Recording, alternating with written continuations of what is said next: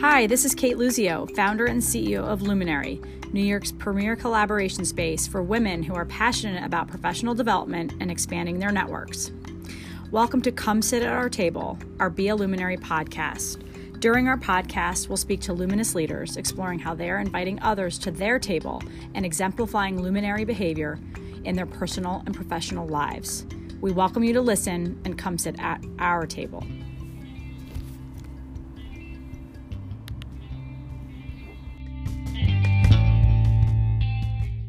So, uh, welcome to Come Sit at Our Table, our Be a Luminary podcast.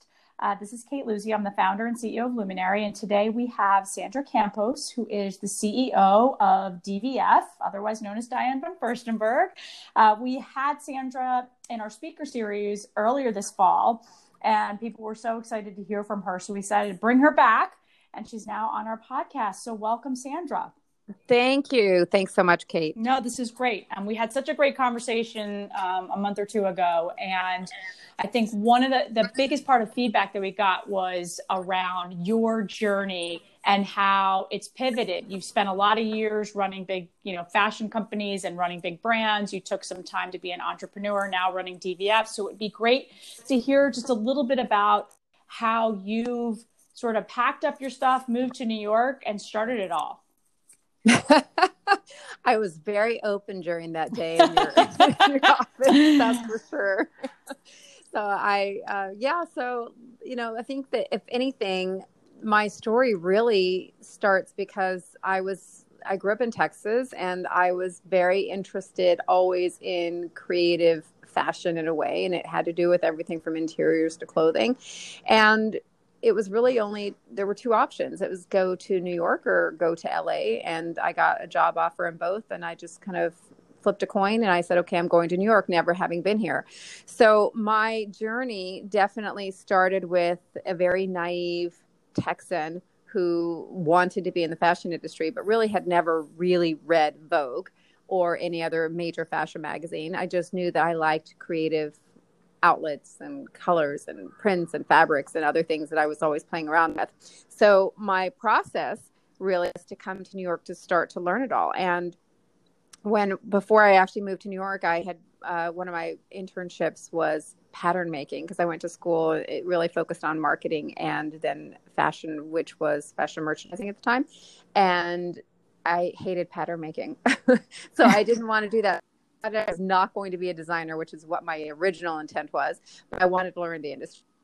Started in sales, and I started with big companies who really forced me to understand the consumer, and spent many years through various companies understanding the customer, the customer's needs. What I over the United States initially literally from small places to big places and you know small stores to big stores really understanding what people are looking for and being out there. And at the time i also had i had three jobs when i first moved to New York my first few years because i was also bar when they first moved to the big city.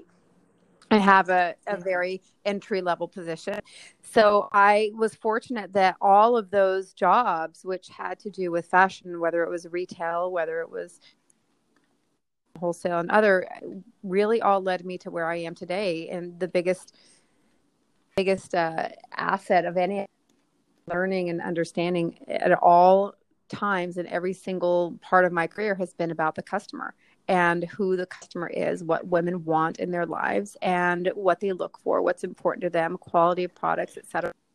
So, I mean, I was definitely, you know, went from learning the ropes in various companies making moves, always being part of companies that were at the time launching businesses or relaunching. Yeah. And I've always gravitated to that.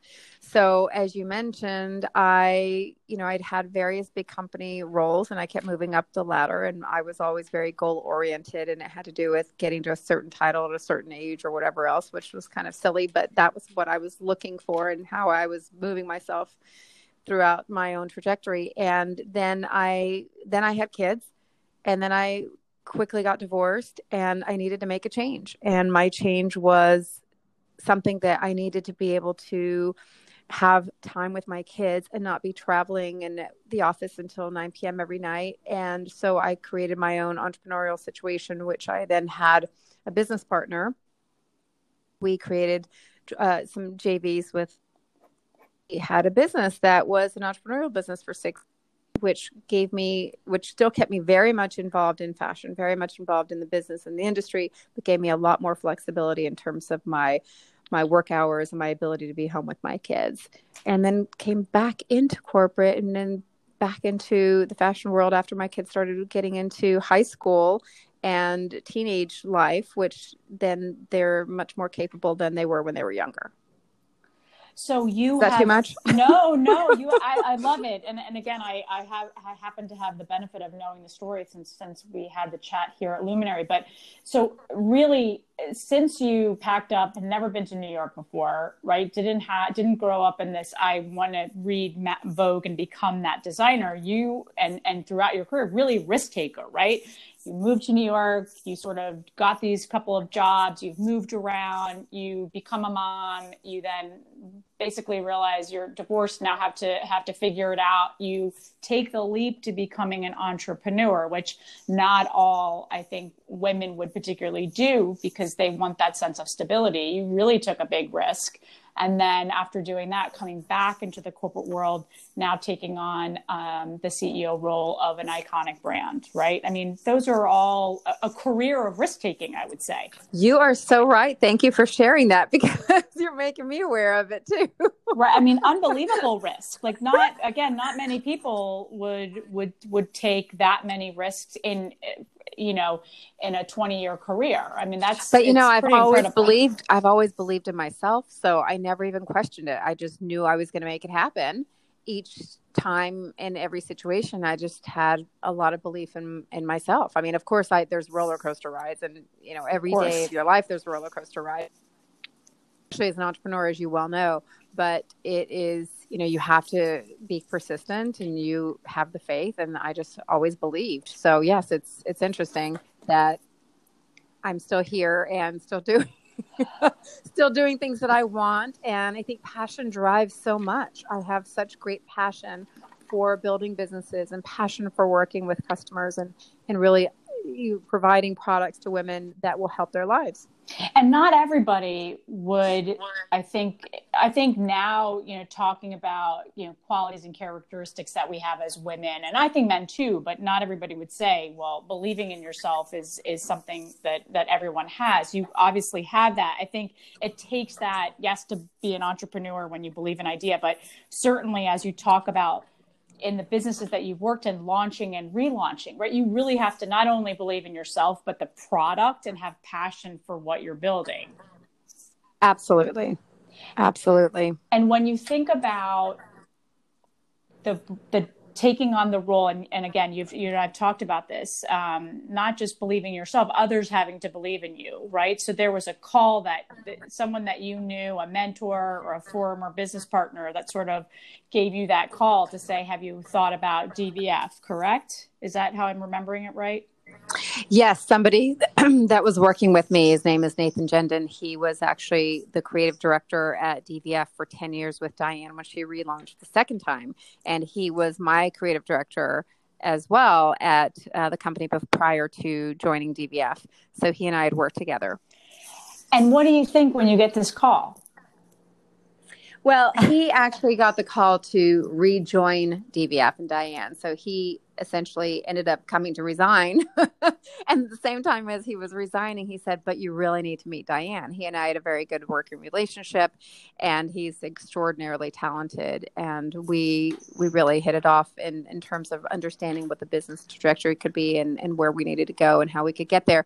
So he said, You really need to meet Diane. And I I've never really having my six year entrepreneurial experience was working with celebrities. So I'd spent a lot of time learning and being around celebrities and the celebrity dumb, etc. And it wasn't that intriguing to me after that point in time. So I wasn't really dying to meet a celebrity right. in terms of fashion, but it was like, okay, at the end of the day, after him prodding me about a few months, anyhow, I came to meet her and it was really because I thought, all right, well, how many times do you get a chance to meet one of the last remaining American iconic designers? And it's a great opportunity to go and chat.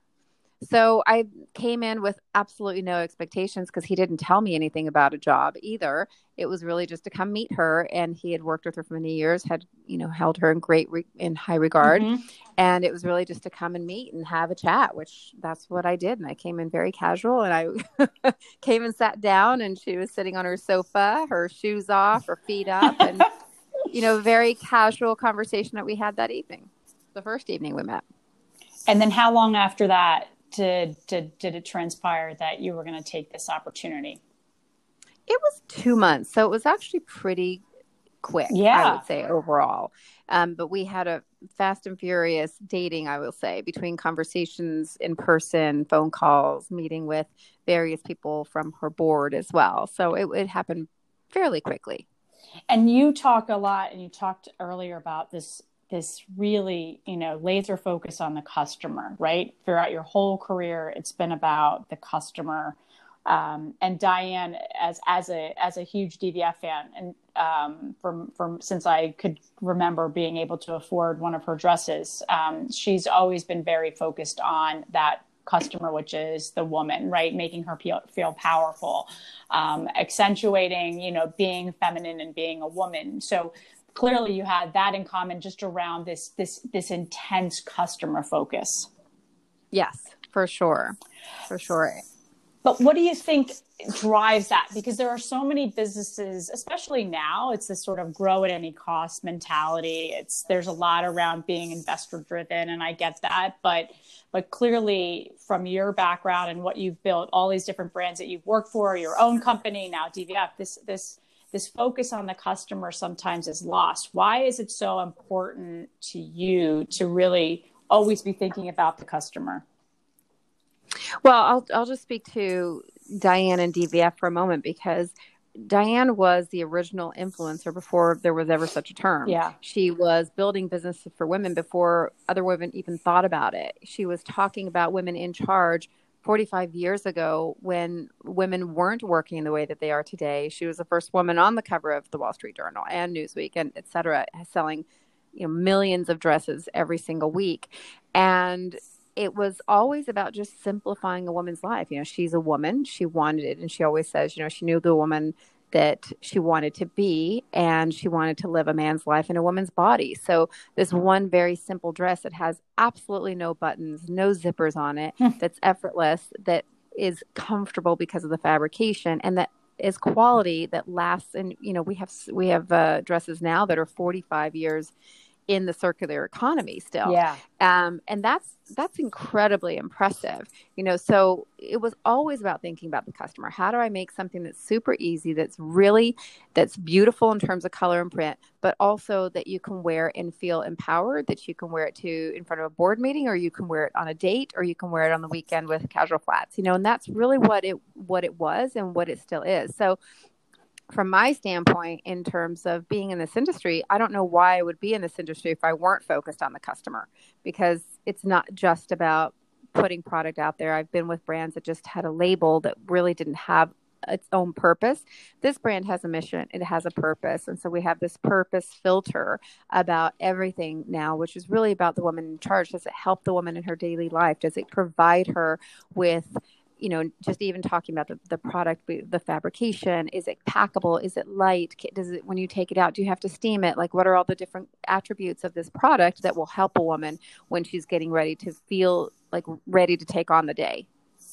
Yeah, and that's again, you mentioned in charge, right? So I had the opportunity when uh, to be at the luncheon with you and with Diane and, and others when you launched the In Charge campaign around this manifesto um, around women being in charge. And you've got a necklace to prove it. I've got a necklace to prove it. Um, you shared a story about the necklace, and I was wondering if you would willing be willing to share it because I and also talk a little bit about the campaign. It's more than a campaign. This is a movement around women taking charge for themselves and, and feeling empowered to be in charge of not only their their careers but their lives. Sure. I think it's really important right now because it's something that even I have been learning so much more of while just being in this company now 19 months. So when I first arrived, she gave me this t-shirt. It was right after International Women's Day in 2018 and she gave me a t-shirt that said in charge on it and I was like, "Oh, okay. Well, I don't want to wear something that says in charge when I am in charge." And then she gave me a necklace which was a gold necklace and it's in her handwriting it says in charge. And I also was like, "Oh, I can't wear this because I just felt it was a little bit obnoxious for me as the leader to come in and have like an in charge necklace. I honestly didn't understand what in charge meant at the time to Diane. And we were selling the necklaces in the store, but people weren't buying them. Mm-hmm. And just fast forward now to, you know, 18 months later, when we've had so much more in terms of Me Too, so many more women's organizations launching, such as yours, so many other empowered women who are leading businesses out there across the board and joining board public facing boards, et cetera. And things have changed so dramatically throughout the last 18 months. What i've learned about what in charge is it's first and foremost owning who you are. And that goes to your character. It goes to the type of person that you want to be. And being in charge is really being in charge of your life. It's really not an aggressive in charge as in I own you and I can be your boss. It's about being in charge of who you are and the impact that you can leave on others. And it really is about that. And so over the past year and a half, as we keep talking about it every single day, Diane and I, and she's said it for, like I said before, 45 years, it was about making everybody else not only internally, but then starting to do externally understand what she means when she says in charge and who that customer is. And if people asked her, well, who's your customer? She always said, my customer is the woman in charge. And again, in charge is the woman who knows who she mm-hmm. is, who's confident about who she is, and who will own her mistakes, own her strengths, own her weaknesses, and you know strive every day to be a better person and support other women. And that's what we're here to do. So this in charge movement, it really is just about spreading the message of what Diane's been trying to say for such a very long time and bringing people who have access, people who have more of a reach, a broad reach as well, to be able to help us spread that message of supporting other women, of feeling in charge of who you are, of owning your imperfections. As Diane says, one of her best quotes that I love is own your imperfections, they become your assets. Yeah. And I'd never thought about these things until I started working for her and hear them every day all the time. And sometimes, you know, you take things for granted, and other times you're like, well, wait a minute, that makes so much sense. So now here I am, you know, a year and a half plus later, and I really feel much more of, of what the impact is of a woman in charge and how we can help support other women. I see it all the time. And, and with this in charge manifesto that she's created, it really is about highlighting women and supporting them. And we have four different pillars. One of them is connect, second one is expand then inspire and advocate. And really what that is is like helping other women. So making a habit of helping women connecting them to others that could help change their lives. Expanding by letting people come to you that you wouldn't necessarily take a meeting with, but you can maybe help them in their lives as well. Inspiring through sharing your experiences and, and having conversations like this, you know, speaker series where you can tell people what you've gone through because it might inspire somebody else who might be going through the same type of journey or something very similar and opening up about your vulnerabilities and strengths as well through all these stories that we do tell um, and then advocating and taking action to things that really matter to us whatever that is because every there's so many different causes and so many different important causes out there that we can all start to advocate and use our voice more frequently to be able to help make a difference and to make an impact in the world. So all of that is really what in charge is about and what we're trying to spread the message on. And it really goes right along with what you talking about believing in yourself, right? And having this passion to know that you are going to succeed. You're going to, you know, dust yourself off when you make those mistakes and learn from them, all, all right along with you personally and what you've been doing in your career. I go back to this idea of risk taking and whether people take one risk in their career or multiple, it's it's a lot of it is taking charge in in their lives. You took charge when you you know found yourself with with um, with your kids and needed to to kind of provide and and becoming an entrepreneur. What what was it? What was that moment in your brain particularly when you took that risk from leaving that the more of a corporate career and saying i'm now going to try this this my hand at at being an entrepreneur, entrepreneur outside of saying, I know I can do it and I have a great idea and I believe in myself? What was that that got you over the hurdle to say, I'm actually going to go through with this? well, I think I had gotten to the point where I knew I just couldn't do what I was doing any longer with three kids under the age of four. And what I had been doing then was in a corporate setting where I would get back to my office, and I'm sure you can, you know, absolutely empathize with this. Yeah. That I'd get back to my desk at 6 p.m. after a day's worth of meetings where some decisions were made, but very very, very frequently you'd have a lot of meetings where decisions were not made and there were lots of layers, et cetera, et cetera. And then you'd have a full day of work to do at 6 p.m. And I was traveling two days a week. And it just, I knew I couldn't function. I couldn't be successful that way with those three kids under that age, even though I had a, a babysitter who was helping me. I didn't foresee that being my kid's future. Right. So that was really more than anything else. It was just an absolute belief that my kids would be better off with me making that decision and that choice. And I, I had a very acrimonious divorce, so that also was part of it where I knew that I was their best relationship and I was the person that was going to make things matter in their lives. And so making that choice, it was it was really just you had to do it. There was there was not a, really another option if you wanted to to raise them in that way. At least, like you said, until they were of age where they they were taking care of themselves a little bit more. Right right. And what what made the decision again to sort of you were doing that for a few years and then went back? I know you you had like you were talking about working with celebrities and you had a very cool company too. Yeah so we had we had Selena Gomez for six years that we created a brand for, and she was 15 years old when we approached her and her family through her agent.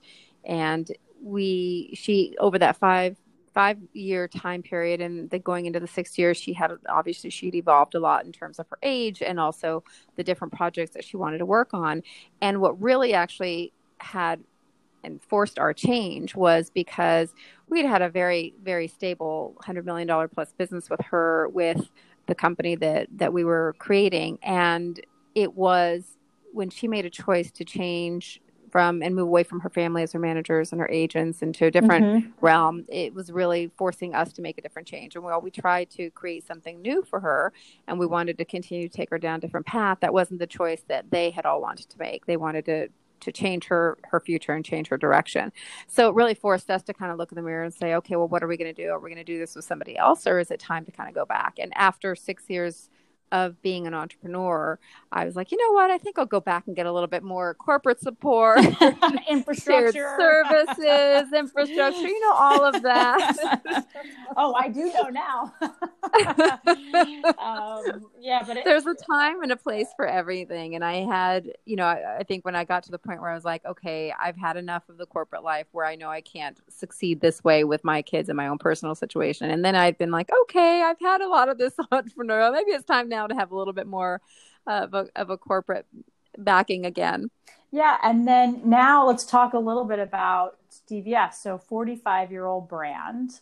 Um, retail has changed dramatically and is continues to to evolve, especially obviously online. And um, so, what's it been like leading this brand for 19 months? I know you've you've you've said it's almost like working at a startup because you're really creating almost a blank slate to sort of take it into into the next um, into the next evolution of what it is today.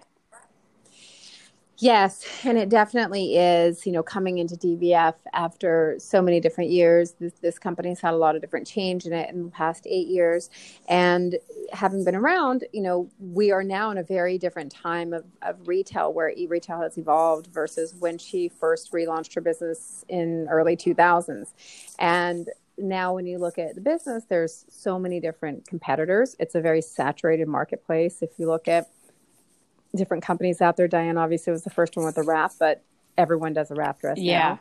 She was one of the first ones that that designed prints everyone does prints now so there's a lot of competition um, there was no fast fashion back in the two, early 2000s, and now fast fashion has been everywhere, even though things are changing, but still it has been everywhere. Influencers, social media, none of that existed. So it's a very, very different marketplace today. So what we've had to really do is look at this organization and say, you know, what is the purpose? What are we and would we be if Diane von Furstenberg were starting her business today? And I firmly believe that if she were starting her business today, it would be always about this purpose driven organization that is about helping women feel empowered and in charge.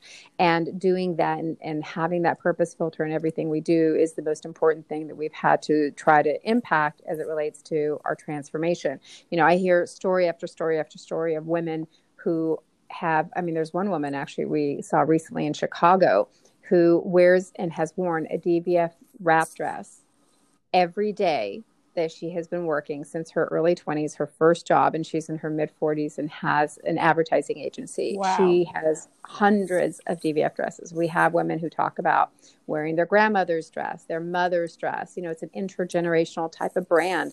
It is timeless. We call ourselves the smart luxury brand for the woman in charge, you know, and this is it's a timeless brand. So we've had to look at that and say how are we going to transform this business to where retail has changed? It's not just about this brand but what are we doing today in terms of entertaining the customer in terms of providing her with knowledge and information and giving her all the tools that she needs to be able to engage and to network and to help improve her life.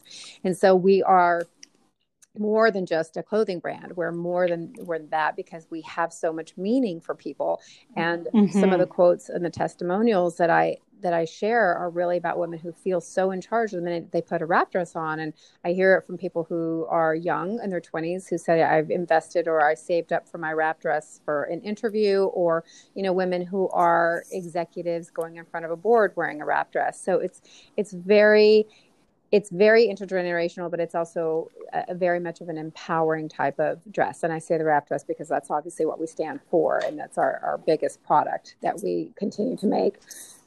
so we're combining the values of the brand with what today's retail is, which is essentially entertaining and providing content along with digital experiences. So all of that is what we are focused on doing to make it a more modern and relevant brand again. I think that the product and Diane have never been, uh, certainly Diane has never been more relevant because she's doing so yeah. much and continues to be so relevant and she's so authentic. And it is what we do and it's not just a marketing and advertising campaign. It's what we do and it's who we are as a company. So forging those things and making sure that that people see that for what it is that's how that's what we're focused on that's how we're doing you know, our day-to-day yeah business. and i think it, the the content component is this idea and i think it goes right along with in charge with the campaign is the storytelling right it's it's storing and telling about the company and the brand but it's it's the stories that come from all of these loyal customers that have been wearing their dvf for years i mean i told that story at the luncheon I've been wearing DVF for years. And um, I remember after my first, unfortunately, unsuccessful round of IVF, you don't feel great. You feel bloated and everything. And I had to go back to work, you know, two days later. And I threw on my DVF wrap dress and I had to do a big presentation. And I felt great because, you know, it, it, it just made me feel empowered even though what was going on and so i think there are the ones that like you said wear every single day and there are those that have these unbelievable moments in their life where they remember when they wear it or or they wear it again on a consistent basis. But um, right. but the content I, yeah you know i think the content that what you're doing i mean you guys launched a few months ago the weekly wrap yes, right? we did. So can you talk a little bit about that? Sure. So part of our content journey is really about providing and sharing more experiences and, and more newsworthy uh, information that's important to us as a brand in terms of what we look at. So we we don't have a blog and haven't had a blog, and I wanted to find a way that we could actually get some content to share.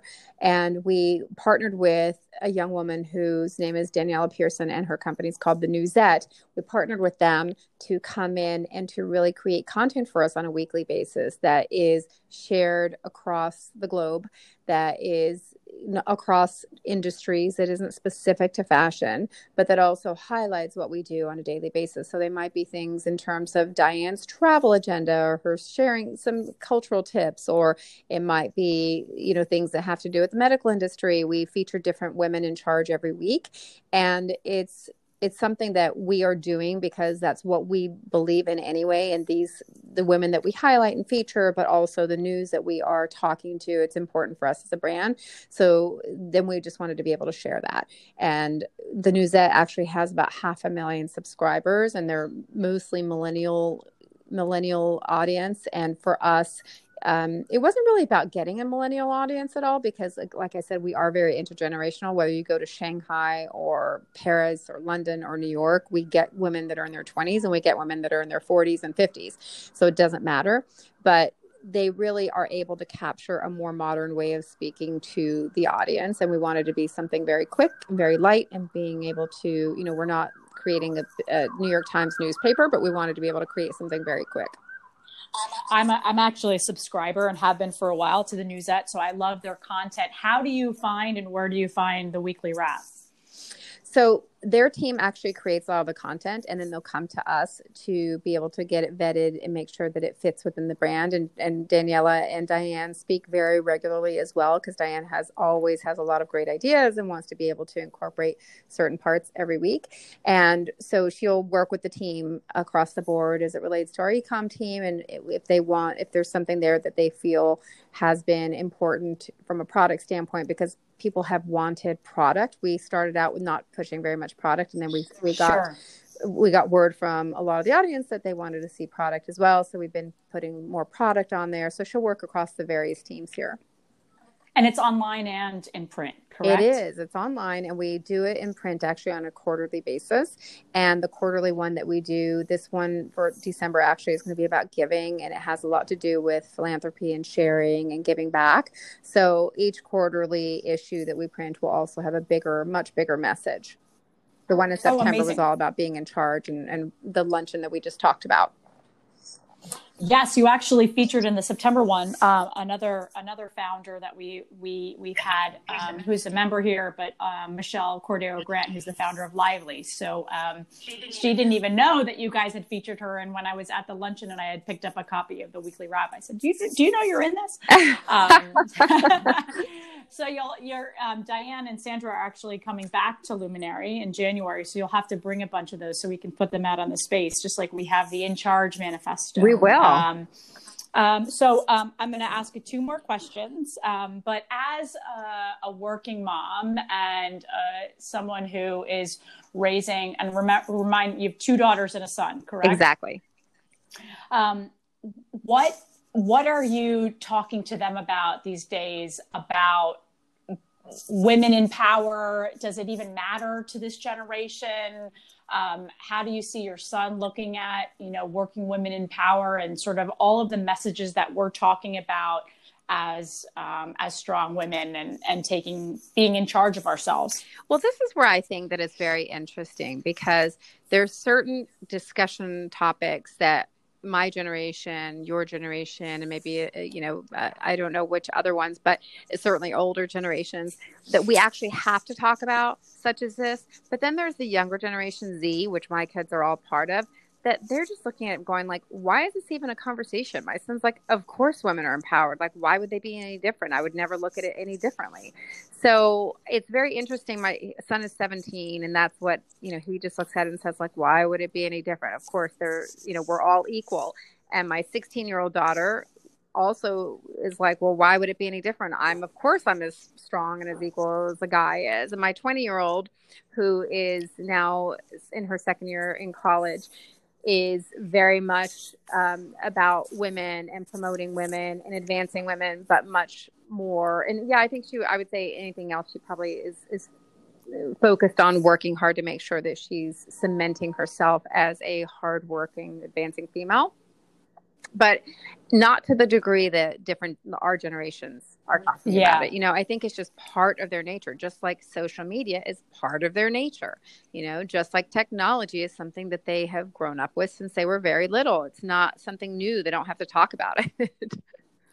Which is, you know, it's so important as we think about sort of the next, you know, 40, 50, 60 years around this next generation of leaders and hoping that it becomes just you know part of of what they do versus making it such a huge deal i think i'm gen x and that's something that we've had to, and certainly the baby boomers and before us have had to to kind of fight against and and and demand those seats at the table and fifty percent, um, you know, quality and pay parity. Hopefully, this you know the the younger millennials and certainly the Gen Z will will propel that forward. That's what we hope. Well, um, and I think they're yeah they're they're the ones that are launching the conversations. And I think when you know th- this is again just another quick example when they were sitting in college and they're in college today, they're the ones that are teaching the professors from a different generation that they can't call in a guy and make you know make it be the, the guy might know something that a girl wouldn't know you know and, and right. that's that's the interesting part of it is that they're not accepting it and they're talking about it but they're the ones that are actually raising that to the other generations that are then supposed to be teaching them. So I, I, just find it a very interesting time right now. But it kind of goes in the same for diversity, which is a very big conversation in schools.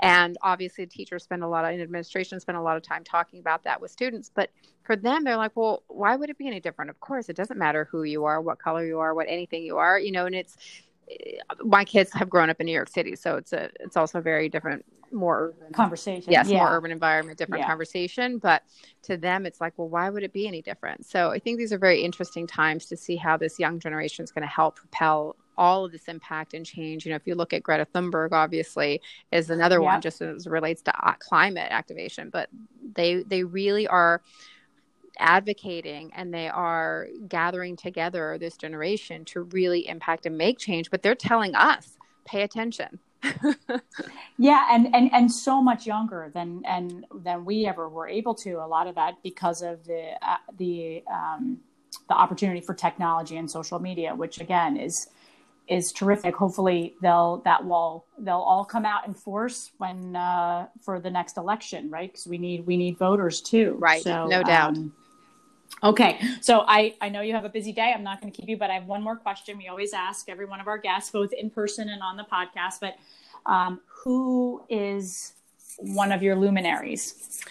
I have two that I think about often. One, obviously, now in the last 19 months has been Diane von Furstenberg, and she is the most innovative, modern thinker and someone who is so inspiring every day so that is certainly someone that I like to emulate. And then the second one is Mindy Grossman, who I worked with many, many years ago, but she has left a lasting mark on me from a career standpoint because she was also a risk taker and continues to be and innovative and thinking outside the box and I, I, want to always continue that in my own career to be able to really take and focus on what's happening in culture and again focus on the customer and making sure that whatever i do is is providing some sort of a positive change and positive impact. Well clearly you're doing it and we're excited to see how dvf evolves and everything that you're doing and want to thank you again for being a friend to luminary for supporting us certainly for being on the podcast. And we will see you and diane in our speaker series in january. Thanks so much Cate. Thanks Sandra. have job. a great day thank you. Thanks. Bye-bye